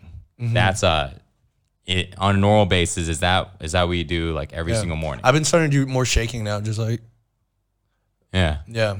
Whenever I feel like any type of thoughts, because I feel like okay, I feel like if this emotion is in movement, sometimes it's not the best to move it away with stillness. You know, sometimes you need movement to combat the the movement of negative thoughts. And then I'll just be like, kind of like what you said, just have Yeah. people staring at me. I'm like, oh, I'm judging myself, and like, oh wow, that's funny. And then, and then yeah, that's like the biggest thing. Also, another thing is um, getting myself out of the judging myself frame because I feel like that's most people's set uh, beginning. So like even Yeah. like for example, if someone told me earlier to smile and I'll be happy, I'll do that. But I'm like doing it for a desired result. Yeah. But then what actually helped even more was when I smile, that's like step number one. And then step two, realizing how much of an idiot I look and smiling on that fact. And then that would be a more like like effective, like a more real natural smile as opposed to like, oh, I'm happy. Twitch. Yeah. yeah. Um, but that's basically it for yeah, the morning ritual. Yeah, yeah. Okay, okay. Nice. And you know, for mine it's it's pretty similar. You know, like I do the movements, the jumping and stuff like that, you know. Uh honestly, I would love to do the uh, do the ice bath and the uh, and the hot and cold. That's so powerful. Like ever since we did the did it at at, uh, at the Astana at Marcel Hoff's thing. Yeah. Like it's really powerful. Um, I just find that around me, I don't think there's a close a, a close spa, and so I just do I just do my practice. Let's do it after this, man. Let's go there and then it's cold. They just put like 500 kilos of ice in there. Really, Yeah. Like what what time is it? What time is it right now? We can head over there. one forty seven. Oh yeah, dude. We could like we could like finish up and then Yeah, yeah. But like finish your thought on what you were talking about and then we can go in the ice bath. Cool. And we have a few questions. Oh, and we have some questions for you, Mike Ah, Chang. ah, okay. Um, I think you know both. There's no there's no coincidence that you can always tell when somebody has like a consistent practice that mm. they do. You know because they are usually enjoying themselves a lot more. They're a little they're more relaxed. They're more aware of things. Mm. And you know, I just want to I, I just want people to know like it's not there's no special practice that's hands down the best for everybody you know and i always tell people if you if you hear me talk about doing my morning practice but you tried a few times and you know you rather do something else you know it doesn't matter. Anything that that somebody enjoys just as long as they feel good afterwards mm. they feel good and they feel relaxed it doesn't matter what they do but it's so important to mm. do it every single morning. Mm-hmm. Get their bodies used to that feeling of relaxation, that feel that feel good feeling. Get their bodies used to that feel good feeling. Gratitude, love, and peace and appreciation. The more you could train those emotions in the beginning half of your day, it just propels you for the rest of the day, you know? Yeah. And to and to be able to train in that, somebody needs to be able to feel to feel good, feel relaxed. It's like they they need to at least be in a default neutral state of mm. feeling of feeling well, just feeling at ease. Mm. You know, if they can't feel at ease, they can't feel super excited. They can't feel super compassionate. They can't feel all of that. And I think my practice, your practice, and a lot of people's practices will at least bare minimum get to get to this default of feeling at ease, feeling peaceful. Mm. And once someone's at peaceful, if they didn't branch up into feeling compassionate and excited and all this stuff, it doesn't matter because at least at peaceful, everything is fine. Mm. You know, so that's the that's the thing I want to want to share with people. If somebody, it doesn't matter what they do. Some people aren't really used to or or really gun ho about exercises, but they can just go and just do what you're doing, like the hot and cold. It takes no effort to go into a hot tub and a cold tub. At least no workout Or your effort. shower, or your shower. Just You know, that's a good one. That's actually what I do, you know, now coming back of it. So there's two things that I do right away when I get out of bed. Either I get up and I jump into the pool. Mm. Like I was about to do that this morning. I was about to wake up. Sometimes what I do is I wake up, I'm half asleep, and I dive into yes. the pool. Dude, Right. we're so the same, dude. I know, bro. And mm. then by the time I get to the other side, it's like straight up, like I'm half awake already. And then by the time I return back, full charge awake. Mm. Either that or I do a cold shower. You know, every single morning to kind of start it off. That or morning sex without actually coming. Without That- That's also another thing where I'm just like, okay, you know, that's like sometimes I'll, I'll have a sleepover and she's like, why don't you, you know, do your, she's Russian. Why don't you do, you know, your morning ritual? I don't want you to change because I'm here. And I'm like, no, no, no. Like you're, you and then I You explained to are her. the morning ritual. I, I literally explained to her, I was like, at the end of the day, all of this is designed for a couple things. Number one, to get me present. Number two, to get me in feeling. And number two, to not think of anything. All of those things are also the exact same as what happens when you are having like an intimate relationship. You Yep. share like that feeling. You because you can't think about sex. You can't like think about what you do when you're having sex because then it's just like you know very like mechanical, right? You have to get in that feeling And especially if it's someone that supports you on like not like busting basically. Yep. She's like, wow, you know, you're such a man. You don't you don't even release your power. I'm like, yeah. And then and the rest of the day, dude, I'm just like on fire, dude. I'm just like business this, yeah, yeah. Oh, I'm just like like a freaking like I feel like Doctor Strange when it comes to um, building businesses and networking. Like the mo- the morning after like sex and not coming, and I'm like, I Yeah. can do freaking anything compared to waking up and looking at my sales and just hating myself. Man. I have friends I've told this to, and they know when I've had sex in the morning or if I saw my sales in the morning. like, dude, what's wrong, bro? Why are you reacting right now to me, bro? You check your sales today? You check? You feeling not enough, bro? You feeling adequate? Damn. I'm like, fuck you, man. Yes. Dang. Wow. You know, I was uh, last thing before we go to those interview questions. You know, when we talk about that switch, yeah. that switch happens with sex too. And I re- I remember when that switch used to happen during sex. Oh no! And then it's just. Man, yeah. So either Hennessy is either like, I what would, is this? either I would I would start to start to lose an erection, or I would start I would start to have to come. So Because it's fight or flight, you know? It's like, man, a bear's gonna kill me. I need to either come really fast or go down so I can escape. Because no one's gonna freaking you, like you, like if you had a boner while an animal was chasing you, that's just a waste of energy, right? So Yeah. I looked into it. It's literally because um you it, it's the fight or flight response. You know, you need a release so it goes down so you could run, or you just got to get rid of the boner, bro. The boner has a lot of blood. You get cut by a talon, you got to put the blood where it counts, Yeah. which is in your arms and legs and your heart to run, not in not not yeah, not in your penis. okay, all right. Now let's go to the interview questions. We had to cover that. For anybody else that's kind of on the on the edge of like, man, I wonder if this is important. Yeah, even for sex. But then when you when you're able to not go through that switch anymore and stay present, Mm. not judge, every aspect of somebody's life improves, and that's how I saw. Before we go into the the questions, I just want to bring one more thing up because people at this point, like I might do like some clickbait like uh, thing like making millions by finding the way to self amuse yourself, and they're coming in for the tactics. And there's probably someone listening. They're like, "Wow, Mike, you know, like your your clickbait said this, you know, your clickbait said this. Your your thumbnail has like freaking Mike Chang just like laughing with money falling down from the sky. Like, we like, how am I gonna use my morning ritual or any of the fucking shit that you talked about to like make more money, right? And they're uh-huh. thinking about all this stuff because they're like, okay, I understand that I can't judge myself. I understand I have to be happy. I understand that, but I just want to know how to make a hundred dollars. And they're like in this scarcity, you know? Yep. That's literally how they sound as they're listening. They're like, oh, but you know, Mike, like the clickbait.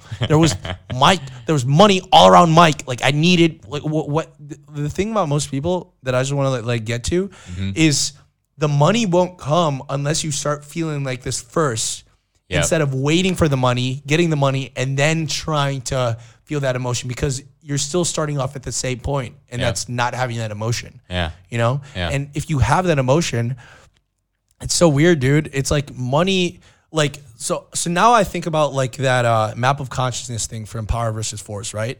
When you're operating in that higher level power things of peace, love, and gratitude, think about how easy money comes like on this esoteric level yeah okay well you know i'm feeling good okay like money will manifest but even on a logical level when i feel good what's going to happen? I'm going to attract people to me that, just because of my personality. If i am if i'm able to operate in power and love gratitude in front of people that are worth millions or these other coaches or mentors holy crap then i could start learning from them or maybe they want to do a business or maybe because i'm like not in scarcity that people might even want to reach out to me and like the one thing that I could tell everyone that's like, oh, but you know, I want to make money. Dude, there's so many times, like for example, the the first one with Chris, Yeah. um, where I immediately like, dude, this guy makes like a million dollars a month profit. Like, I feel like the first thing I wanted to do was like ask him all, all of the needy questions and being needy with him instead of just like abundant and not having any type of judgment or expectation for an outcome. And even in that one meeting of just trying to be as playful and fun in front of this one person that just so happened to like be here, Yeah. you know, it's like that ended up turning into a seven or eight figure like business deal, you know? Yeah. And people are like, oh, but you know, I, I wanted to make a hundred dollars a day. Like, what the fuck are all these emotions? What is like, like Mike Chang talking about like losing an erection during sex? Like, I don't care if a bear comes like while I'm like making sweet love with my wife or girlfriend. Like, I just want to know how to make money, dude. That I feel like has been like you. You talk about shortcut to success Yep. with the feeling and laughing, dude. It's almost like the exact same thing with making money, dude. You know? It's, ex- it's exactly the same thing. Like when we break it down, our thoughts and our feelings, our thoughts are are signals that send out. It's like the it's like if somebody was to visualize this. Imagine like our thoughts, like our brain is like this is like the cell phone tower that's blasting out the mm-hmm. signal. So we keep thinking of something, think of something. That thought is being blasted out everywhere. Mm. So this is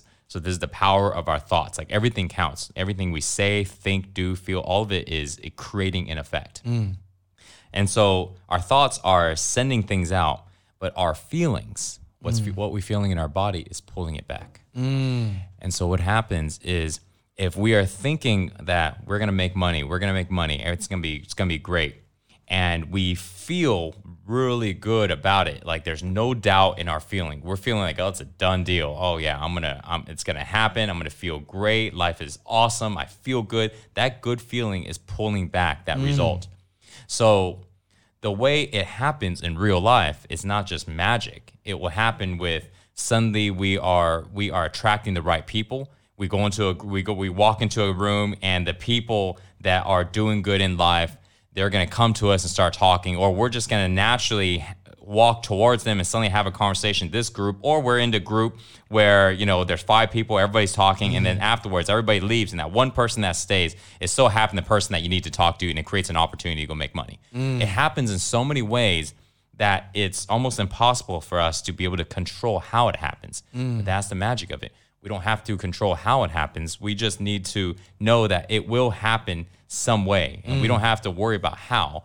All we do is number one have the thought that it's going to happen that's a done deal and have the feeling of it's going to happen it's a mm. done deal. And so how does that feel like if we if we know that what we desire is going to happen? Naturally we're going to feel good about it. We're not going to mm. be afraid. No no there's nothing to feel f- afraid of. You already know that's going to happen see this is the thing like some people they go well you know imagine as if it's already happened.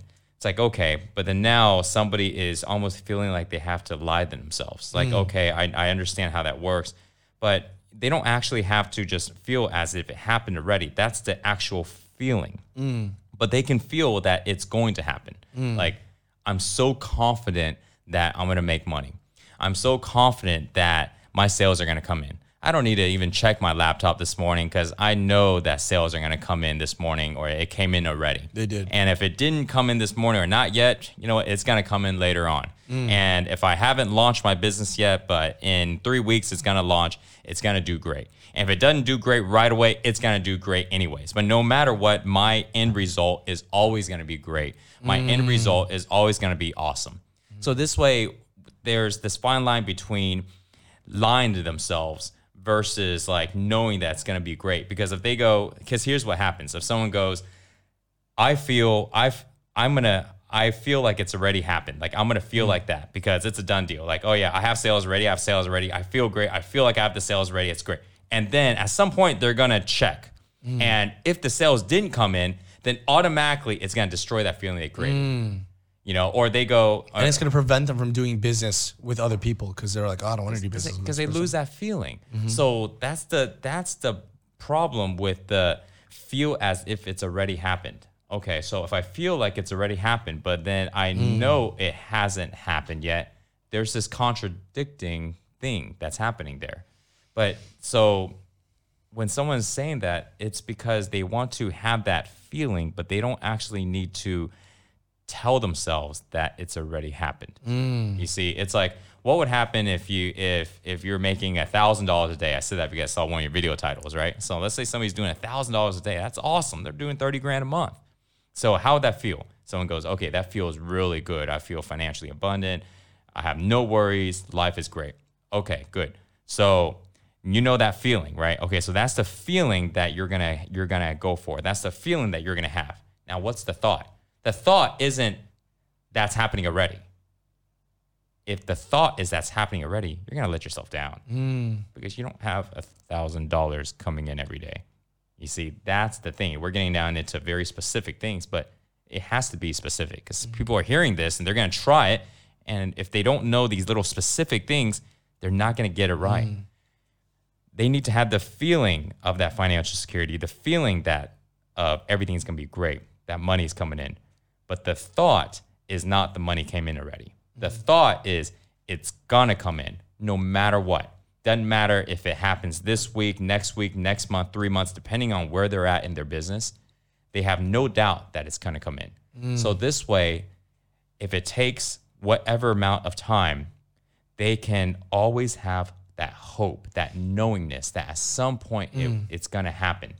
Because see, when they feel that, it's still the feeling of it's a done deal. There's no doubt. See, that's the difference between somebody who's who's um who's feeling who's feeling something's already happened versus somebody who doesn't feel like it's going to happen. When we know that something's going to happen, we can relax. We are confident. And it's like that confidence, that self belief, and that confidence. Whether or not it happened or not, that's another story. It doesn't matter because when we're confident that it is going to happen and we don't put a time frame on it, now it's like we're basically giving ourselves permission to feel this for a really, really, really long time. If I go, you know what, the next three years, my business is gonna boom. I already know it. It's As gonna long as you feel this. yeah, so now I three would years. feel confident for the next three years. And, in two years in, you know, it hasn't boomed yet, but I'm like, ah, it's gonna happen. You know, done. I'm just Mm. gonna keep working. I'm gonna keep working. I have no doubt it's gonna happen. It's a done deal. Then it's like we're giving ourselves Mm. permission to feel confident for three years because we said three years. But if somebody goes, I'm gonna feel like my business is booming right now, okay? Because it's booming right now. It's gonna happen. It's already taken off. Everything is great. I'm using law of attraction, but they're three years out Mm. from it actually happening.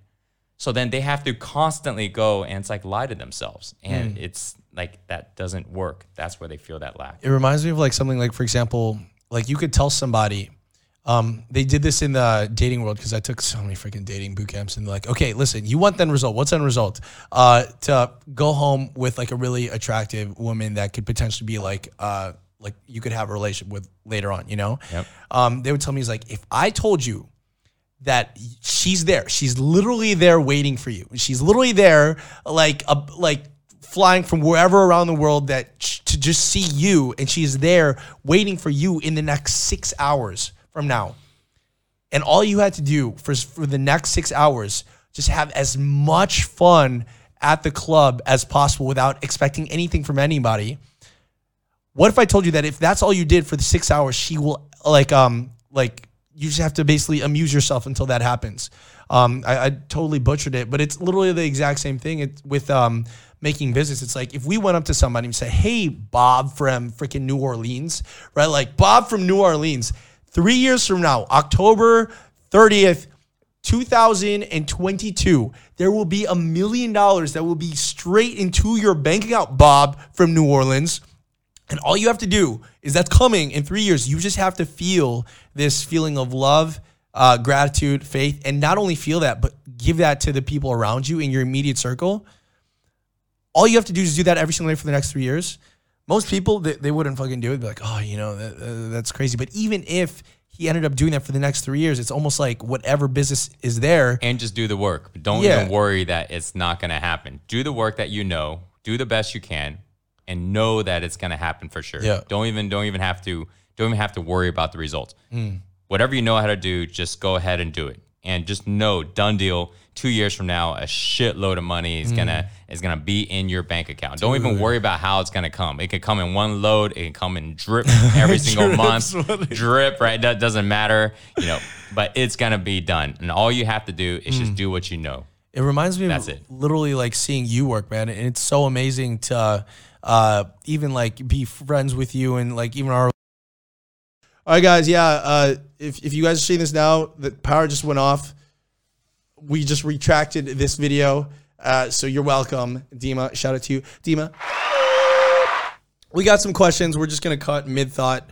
I was literally just praising Mike Chang on how awesome he is, and literally like how, um, like you're literally the best uh, example of this. You you feel good, and then just even seeing you in parties and social settings, you literally see the people like attracted to you and like learning from you. And then we were just at the dinner with Chris, and even like some of the people that do YouTube ads and Facebook ads are like, "I want to help you, Mike. I want to help you." So, dude, you're literally you literally practice what you preach. We have some questions right here. So if you have guys have questions, send in a video question in mikevestil.com forward slash hotline. Um, how much sleep do you need to wake up with maximum energy? This is, I think, a bad question for you because you don't sleep.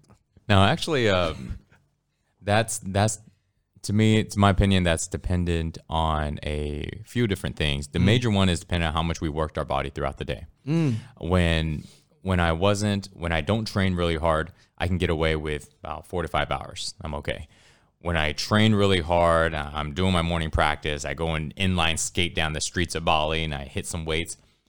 I would be passed out for like eight to nine hours. And if I wasn't sleeping in that lawn, I mean, I would feel, I would wake up and I feel like crap. So it really, it really depends on how much, uh, how much activity we need. I think if uh, somebody wants to test it out, I think average about six hours to seven hours is is good. But you know, again, if it's if they're an athlete, if they're training hard, getting more sleep is a good thing. Don't feel bad like you're sleeping your life away and things like that, you know. And if you're not training hard um, and you're sleeping like crazy, you know, then I would look at some few other things in their life because maybe they're eating too much or eating too heavy. Maybe their, uh, you know, their energy flow is not going really well, you know. So because if they're not tearing down their body that much, they don't need that much to recover. You know, so that's probably a big indication that they need to change something.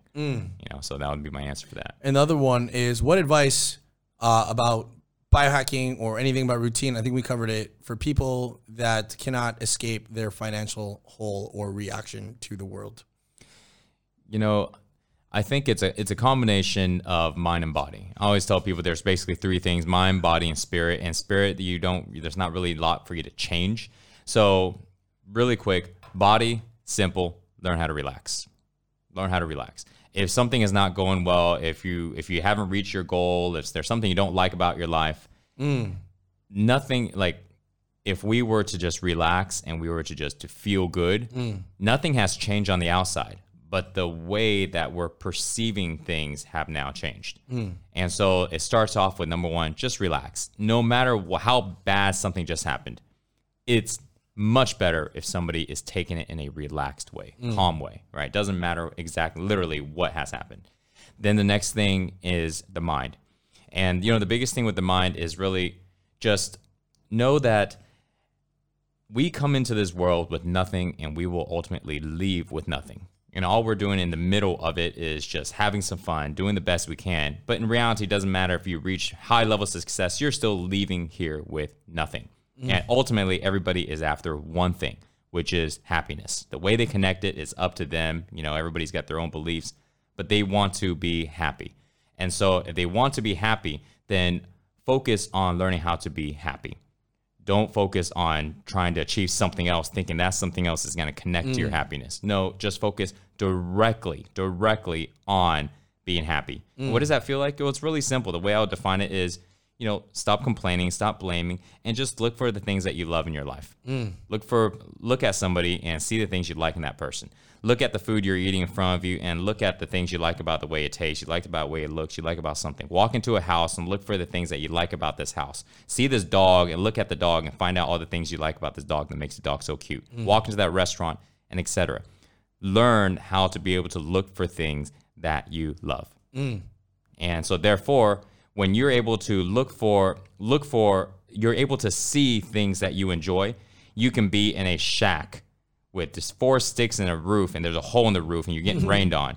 But you will find something that you love out of that situation. You'll look for mm. something that you enjoy.